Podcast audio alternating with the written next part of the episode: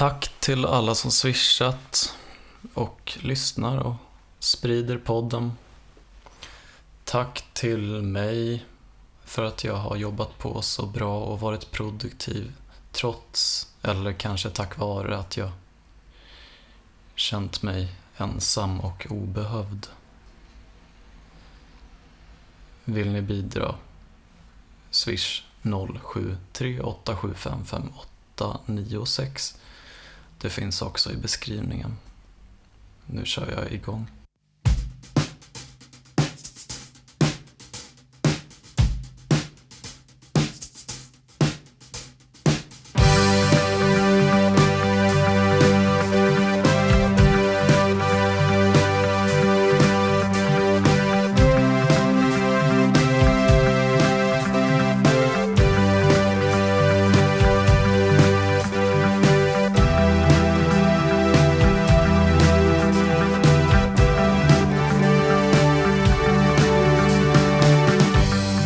Varför kan du aldrig diska? Snälla du kom tillbaks Det är alltid jag som lagar mat. Snälla du kom tillbaks Varför kan du inte handla?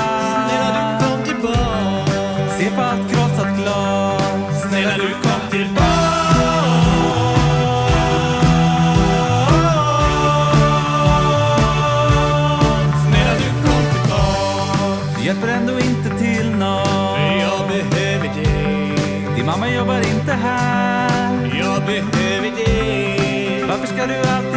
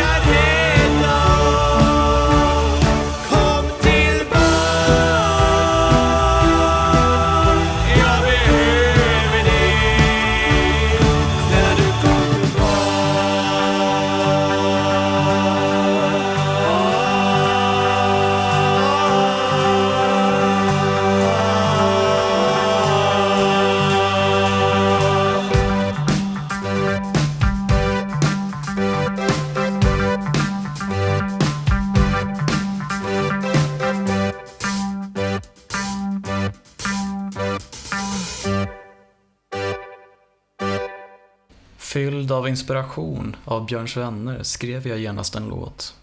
Kanaliserade mitt omedelbara intryck av deras sound från någon musikens ande. Texten handlade direkt om Alexandra så det blev lite pinsamt att skicka en sån version. Och dessutom var min inspelningsutrustning hemma hos mor. Istället gjorde jag ett instrumentalt arrangemang i 8-bits-trackern Famitracker. Jag fick till det snyggt med två parallella melodier i introt. Texten började så här.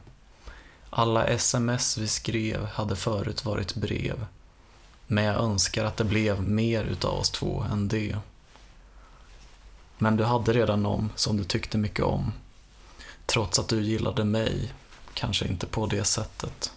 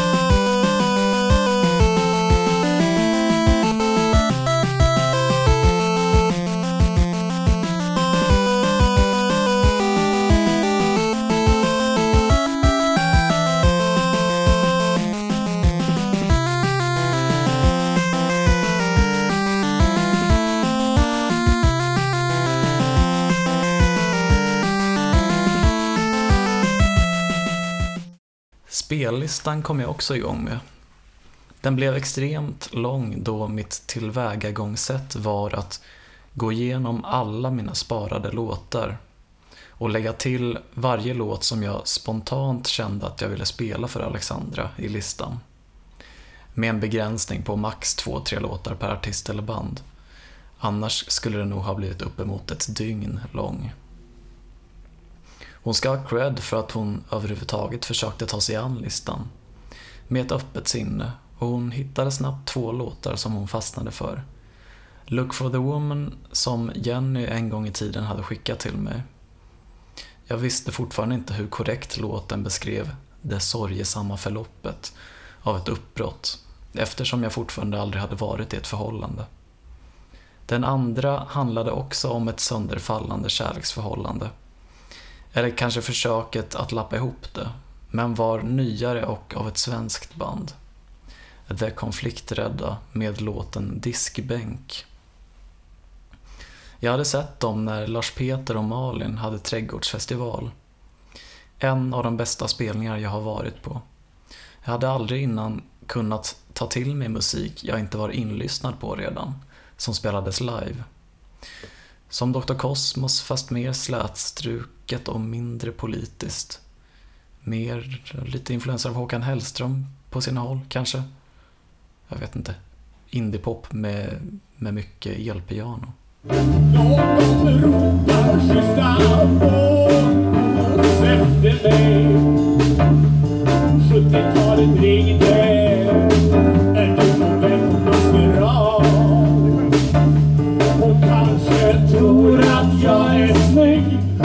I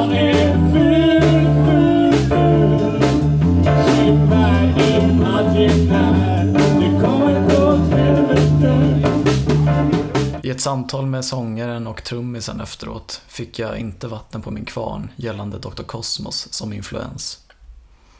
Jag trugade på och höll igång samtalet i tio minuter. Speciellt när det kom fram att han hade haft lärarpraktik på mitt gymnasium och varit med och rättat mitt muntliga nationella prov i svenska. Jag har nog aldrig träffat en person med ett så genuint ointresse för mig som Isak Parkman, kusin till den mer välkända Sara Parkman. Men det är nog bara bra att man tas ner på jorden med jämna mellanrum så att man inte går runt och tror att man är någon. Vad jag vet har de inte gjort någon spelning sedan dess, 2017. Men mitt i sommaren 2018 släppte de en ny EP. Och det var från den låten kom. Jag hade kommit hem från jobbet, köpt nytt snus och lagt mig i soffan för att kolla vidare på Moral Oral. Det var inte igår direkt. Förra gången, när kan det ha varit? i ett klassrum på Katedralgymnasiet på två obekväma tunna liggunderlag. Samuel och en man vid namn Alexander som just hade talat sig varm om Anthony Hopkins roll i en halvny tv-serie om en robotby, typ, hade dragit iväg för att äta mellanmål. Jag hade stannat kvar. Ska du verkligen inte hänga med? Nej, jag måste repa låten inför kvällens framträdande på den öppna scenen. Istället låg jag och kollade på den extremt mörka tredje säsongen av den leranimerade kristna parodi-tv-serien. Jag var verkligen inte på topp där. Mådde dåligt över Josefin som jag nyligen hade bytt gymnasium på grund av. Vi skämtade lite om det där, jag och Samuel. Han hade bytt från Sankt Ragnhild till Europaskolan i Strängnäs samma vecka som jag bytte från Tälje till Sankta Ragnhild.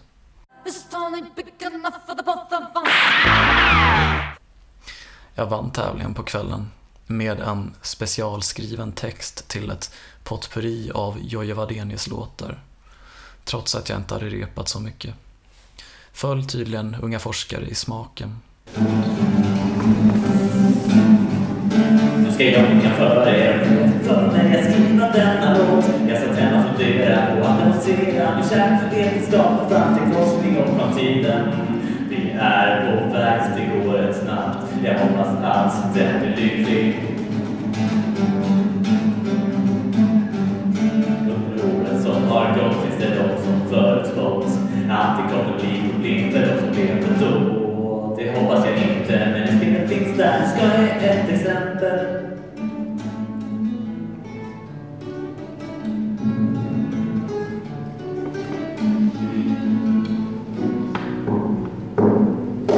Som vill jag säga akta är för stor begäran mer och mer. Nu har jag varit sådan men inte längre. Lagom med misslagom ord. Vanlig dator vid mitt bord. Men maskinen lär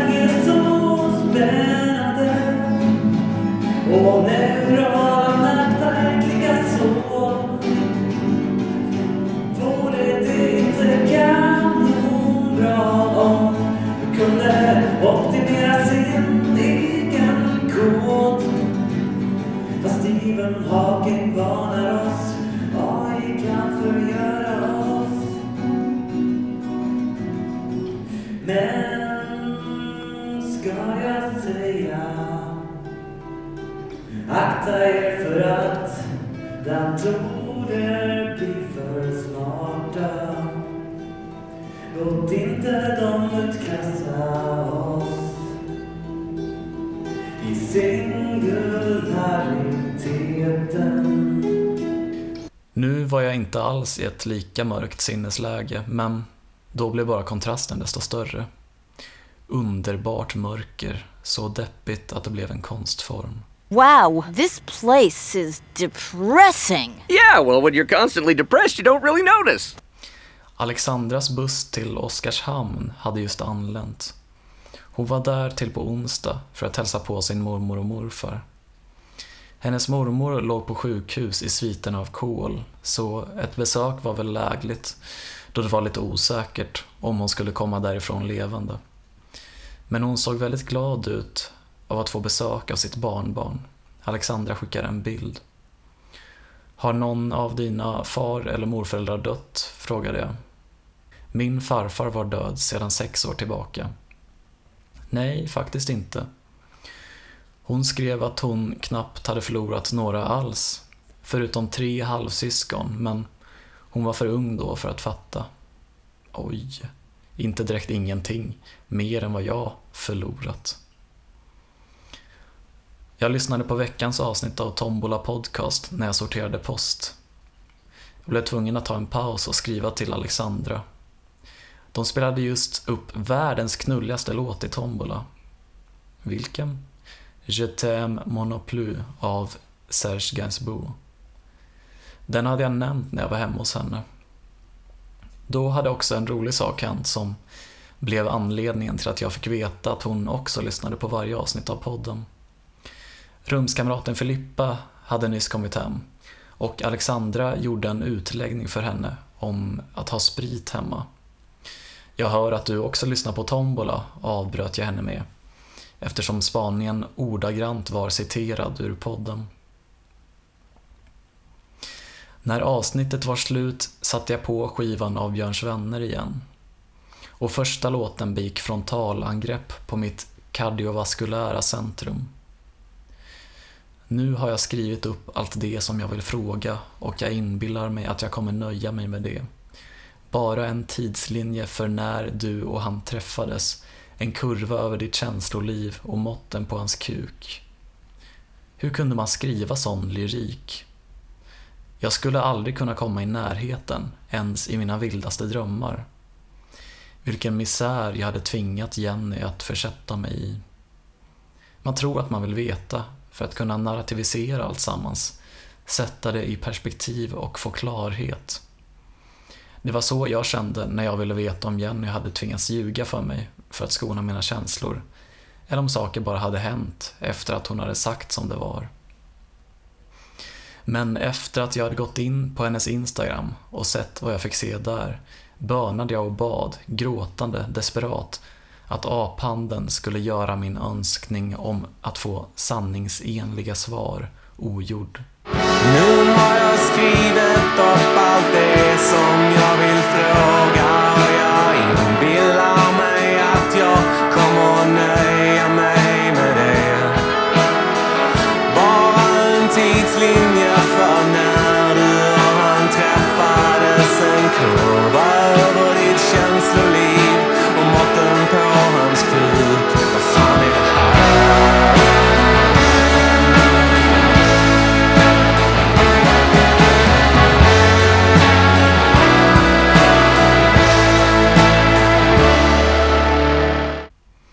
Alexandra var hemma hos sin pappa och hon tog bilder ur familjens olika fotoalbum och skickade. Hennes farmor och farfar. På en bild var farmodern slående lik Jenny, vilket inte direkt gjorde det lättare för mig att släppa tanken som hade väckts tidigare under dagen av låten. Jag drack tre femmor och Alexandra drack vin som fanns hemma hos farsan. Han hade dragit iväg någonstans, hon var själv nu. Så hon ringde upp.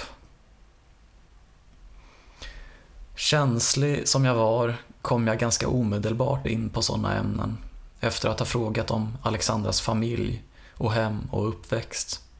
För att känna mindre skuldkänslor över att vara så självisk och bara babbla på om mig själv. Något jag visste väntade. Varför gillar ingen mig? Jag tror aldrig någon kommer älska mig. Jag hade en chans men sumpade den. Men jag vet ju varför det är så. Det finns inget med mig som är värt att älska. Aldrig igen kommer jag lura någon att jag är älskvärd.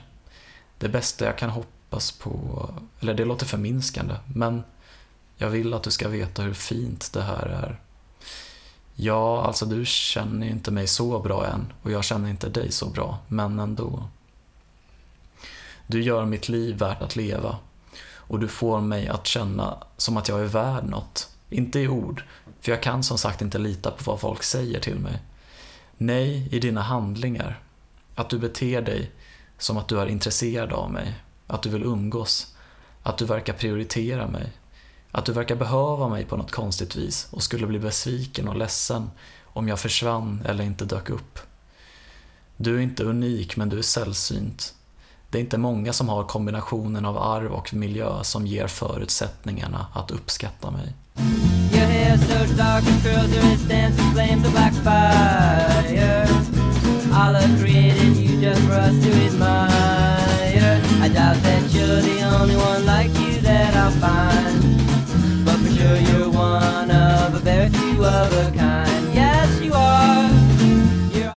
Synd bara att det inte kommer vara. Och här tog jag mod till mig. Nej, Alexandra undrade om jag kunde vänta i 30 sekunder medan hon fyller på glaset från bag-in-boxen. Nu då? Jo, som jag sa, synd att det kommer ta slut förr eller senare. För jag känner på mig, nej, jag vet, eftersom jag känner mig själv, att jag kommer bli kär i dig. Jag tillskrev detta min självkännedom, fast jag egentligen redan hade börjat känna förälskelsen formas, men det valde jag att inte ta upp. Och eftersom jag kommer bli det kommer du skrämmas bort och säga upp bekantskapen. Om inte jag gör det först för att jag mår så dåligt. Nej. Vadå nej? Nej. Jag tycker om dig så himla mycket och kommer inte att övergiva dig eller låta dig må så dåligt att du försvinner. Om det som du beskriver skulle hända vore det synd eftersom jag redan är i ett förhållande och inget därför skulle hända oavsett något annat. Men det vore inte hela världen. Jag kommer aldrig tycka om dig mindre bara för att du tycker om mig. Om det råkar hända att du blir kär i mig, vet du vad? Då kommer jag stanna kvar här, där du alltid har mig. Jag kommer inte försvinna. Jag kommer hjälpa dig igenom skiten. Jag kommer visa dig att jag redan är lycklig med Joel. Men framförallt kommer jag visa hur mycket du betyder för mig. Hur mycket jag värderar och tycker om dig som kompis, som människa när du går runt och blir osäker på dig själv. En stor vikt som hade monterats och stadigt växt på mitt bröst de senaste veckorna släppte plötsligt. Det var en revolutionerande lösning hon föreslog. Att en sådan kvinna med ett sådant mod och en sån känslomässig mogenhet kunde finnas. Bara jag var ärlig med henne. Men jag kände mig nu fruktansvärt bekväm med ärlighet vad det anbelangade Alexandra. Det kunde funka. Hon kunde ha rätt. Det finns bara ett ord för sådana som du. Nej, inte riktigt så uttryckte hon det. Men efter att jag hade fortsatt vända ut och in på mig själv en stund till tog hon ett tyst tillfälle i akt och sa något i stil med Vet du, Love, vilket ord jag skulle använda för att beskriva dig? Nej. Patetisk. jag skrattade. Tack. Ta det inte som en förolämpning. Vet du vad ordboksdefinitionen är? Hmm, ynklig, löjlig? Nej, det är att man drivs av överdrivet starka känslor. Tänk på ordet patos. Det är inte fult, det är vackert och mänskligt. Jag brukar i och för sig säga om mig själv att jag är patetisk. Jag har väl rätt i båda meningarna då. Hon hade provat några av farmoderns kläder och äntligen kom de där första bilderna som endast var riktade till mig.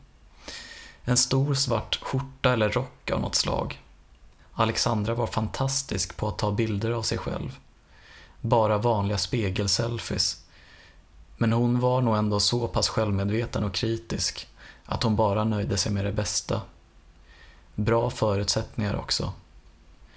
Det var väldigt gulligt att plagget var för stort. Lite sexigt också, konstigt nog. Hon skickade flera andra bilder också.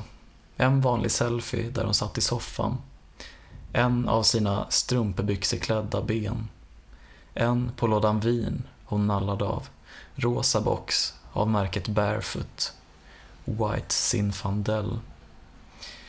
Innan hon gick och la sig skrev hon att hon nyss spydde. Det blev en vanlig onsdagsöl på Karma. Men Joel var med den här gången. Inget särskilt hände. Jag kände mig utanför och Alexandra försökte få mig in i samtalen. Koski var dryg på ett charmigt sätt, Joel var det inte. Vi spelade lite kort. Jag vann när vi spelade bluff, eftersom jag aldrig bluffade. De trodde det var ett trick, att jag lurade dem. Att jag aldrig bluffade för att de sedan skulle tas på sängen när jag en gång faktiskt gjorde det. Men nej, jag skulle aldrig kunna bluffa. Alexandra och Joel drog iväg någorlunda tidigt. Jag drack upp min karu, som jag just hade beställt, och tänkte att jag kanske aldrig kommer vänja mig vid stora sällskap. Dagen efter hade jag min längsta arbetsdag någonsin. Jag började klockan åtta som vanligt. Upplärningsperioden hade tagit slut, så jag gick ett eget område. Sorteringen tog väldigt lång tid. Det var ovanligt mycket post och jag hade inte fått upp något tempo ännu. Det hela förbättrades inte direkt av att jag väldigt ofta gick och tog toapauser bara för att få sitta ner sådär fem minuter i taget. Då jag mådde lite illa av att stå upp så lång tid och dessutom hade en kronisk magvärk om förmiddagarna. Klockan måste ha varit 14 när allt väl var nedpackat. Allt förvärrades av att jag aldrig hade gått området förut 114 39, Nybrogatan 34 till 47. Det skulle bli långt senare ett av mina absoluta favoritområden. Men det är alltid extra tufft första gången och tar mycket längre tid än det borde ta innan man vant sig. Det tog tid. Jag tog pauser väldigt ofta för att jag blev utmattad. Jag började tänka på Jenny jag lyssnade på poddar men störde mig på deras lättsamma snack och bytte till musik. What happened to me? Wake me up from this dream. I want my green machine.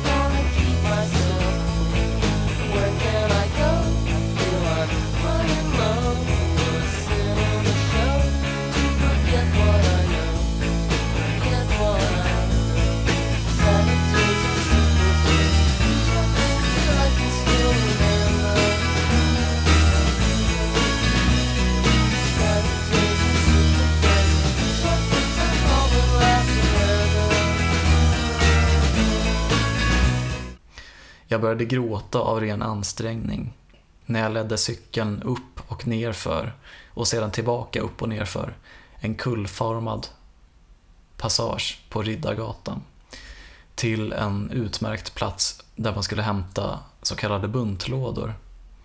Det vill säga lådorna utöver de fyra som får plats på cykeln som körs ut till förutbestämda platser av buntisen. Det var kallt, blåsigt och duggregnade och jag var bara halvvägs klar. Jag blev inte ens färdig med området. Gav upp till slut och delade bara ut tillräckligt för att få plats med de resterande lådorna på cykeln utan att behöva åka fram och tillbaka. Men en sak jag inte var förberedd på eftersom jag aldrig hade varit ute och delat så sent förut, var att garageporten stängde klockan 18. Jag kom inte in. Vad fan skulle jag göra? Jag stod i en kvart och väntade, gick fram då och då och testade sensorerna i hopp om att något skulle ha förändrats. Gick ner ett källarplan till bilgaraget. Jag hade lämnat cykeln men jag tänkte att jag kanske kunde ta hissen upp ett plan och öppna garageporten inifrån. Det funkade ej. Hissen kom ner som den skulle, men så här sent kunde man bara använda den med en särskild personalbricka. Annars hände inget när man tryckte på knapparna. Som tur var kom någon budcyklist ut på en sån där liggcykel. Vilken lyx. Och jag skyndade på snabbt som fan för att hinna innan porten slog igen. Lådorna och locken på sina rätta ställen. Allt annat lämnade jag. Stämpla ut. Elva timmar fysiskt krävande arbete. Inget att leka med. När jag kom hem togs en bild av en liter Blanco. Ett italienskt bruksvin jag aldrig hade köpt förut. Det smakar väl inte så bra, men bättre än Gredos. Det är en tacksam måttstock att ha. Jag skrev till Alexandra att det här, det har jag fan förtjänat. Så länge och så hårt jag hade jobbat idag. Man hittar alltid ett sätt att rationalisera sina missbruk. Hon skickade sitt kontoutdrag och jag skickade mitt. 30 respektive 10 kronor kvar. Vad passade bättre dagen innan löning än att lägga sina sista pengar på en slapp fylla? I början, på slutet av sommaren, hade jag tagit an något Robert hade börjat med. Att bara dricka folköl på vardagar för att spara det tyngre drickandet till helgen.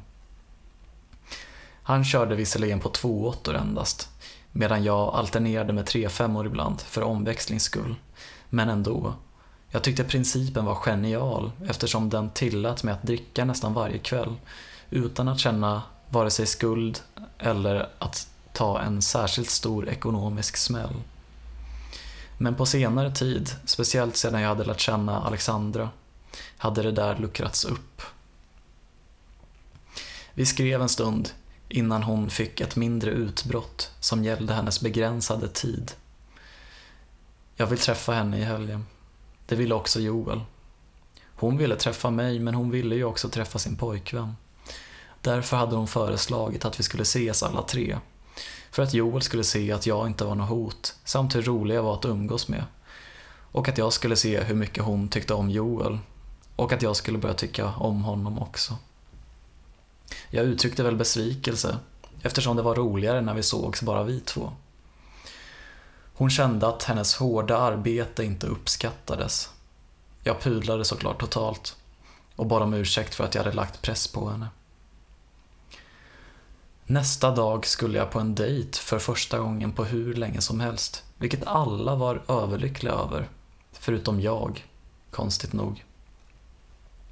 Minns inte vad vi hade matchat, men det var inte Tinder. Hon var cirka 40 och hade varit gift med två barn i tonåren. Hon hade också varit väldigt överviktig, vilket jag såg på hennes Instagram. Inte längre, men det var oavsett inte särskilt attraktivt. Fast det var en dejt och chansen till en sån fick man inte varje dag, vecka eller ens kvartal. Tidigare på dagen hade hon skrivit till mig om att hon redan såg fram så himla mycket emot att träffa mig. Hon blev lite pirrig, är det konstigt? Nej, inte alls, svarade jag. Jag brukar också känna så, med en dold betoning på brukar. Underförstått att jag inte känner så nu. Jag brukar nämligen sikta uppåt. Jag brukar satsa på personer som är mycket snyggare än jag. Folk som jag inte har någon rätt till med tanke på hur extremt rövful jag är. Men visst kände jag till beteendet. Först nu insåg jag hur oattraktivt det är när det kommer från fel person. I wanna break apart my heart, glue the pieces to my car, crash it into a wall. I don't wanna feel it all. Wanna break apart my heart, douse it in gas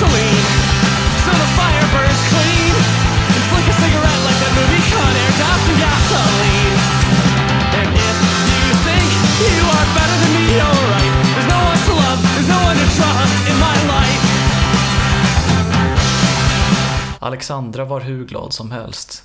Till och med Joel skickade sina lyckönskningar, såklart. Jag och Alexandra bestämde att vi skulle ses en halvtimme innan. Det blev Kellys eftersom jag och dejten skulle till Carmen och det hade varit konstigt om hon kom tidigt och såg mig sitta där med en annan. Vi hade en sån himla fin stund tillsammans. Alexandra var vackrare än någonsin, hade så snygga kläder och vi skrattade tillsammans när hon berättade om alla skumma saker personen hon var personlig assistent till brukade säga. Jag kan ju inte gå in på detalj eftersom det är sekretess på det där.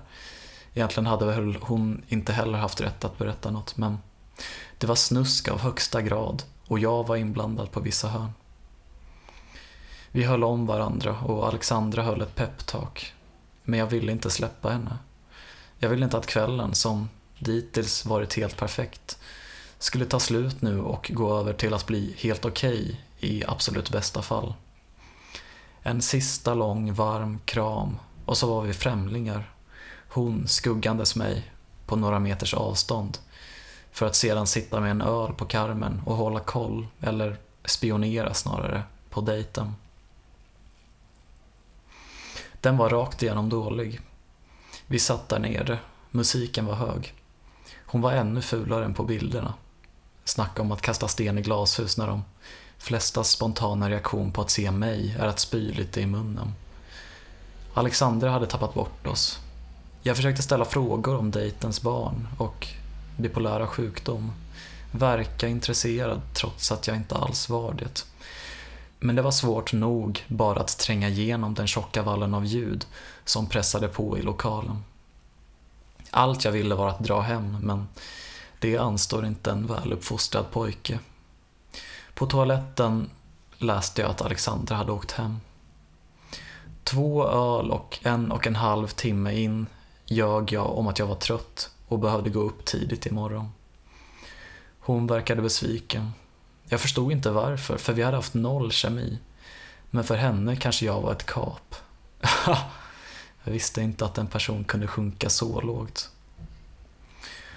Hon följde med mig på tunnelbanan eftersom hon skulle åt samma håll. Vi stod upp. Det var mestadels fullt på sätena.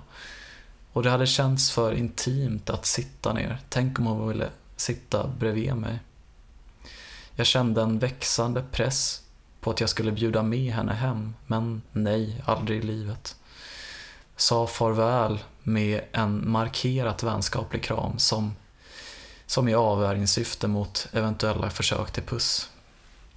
Vi ses. Nej, det gör vi fan heller. Jag vaknade med en smutsig känsla i kroppen. En dålig dejt var nog ändå mycket sämre än ingen dejt alls. Läste hennes sms hon hade haft roligare än på länge och hoppades att vi skulle ses snart igen. Uh, jag äcklades av mig själv när jag skrev att jag tyvärr inte var intresserad av något mer. Det var inget fel på henne utan jag hade bara inte känt någon gnista. För att sedan blockera hennes nummer och ta bort henne på datingappen och på Instagram för säkerhets skull. Jag fick en mycket större förståelse för folk som hade ghostat mig i det förflutna något positivt ändå. Förståelse är bästa grejen. De behandlade mig inte alls orättvist som jag då hade känt. Nej, de gav mig vad jag förtjänade. En kall hand till en ful tönt utan minsta positiva egenskap.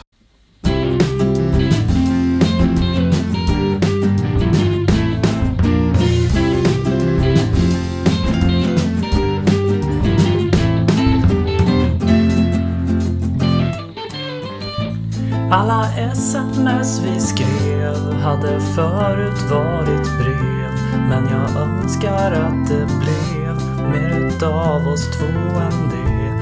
Fast du hade redan någon som du tyckte mycket om. Trots att du gillade mig, kanske inte på det sättet. Jag vill vara med dig.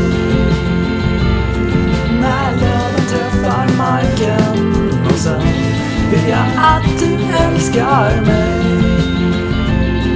För allt all framtid framöver eller kanske bara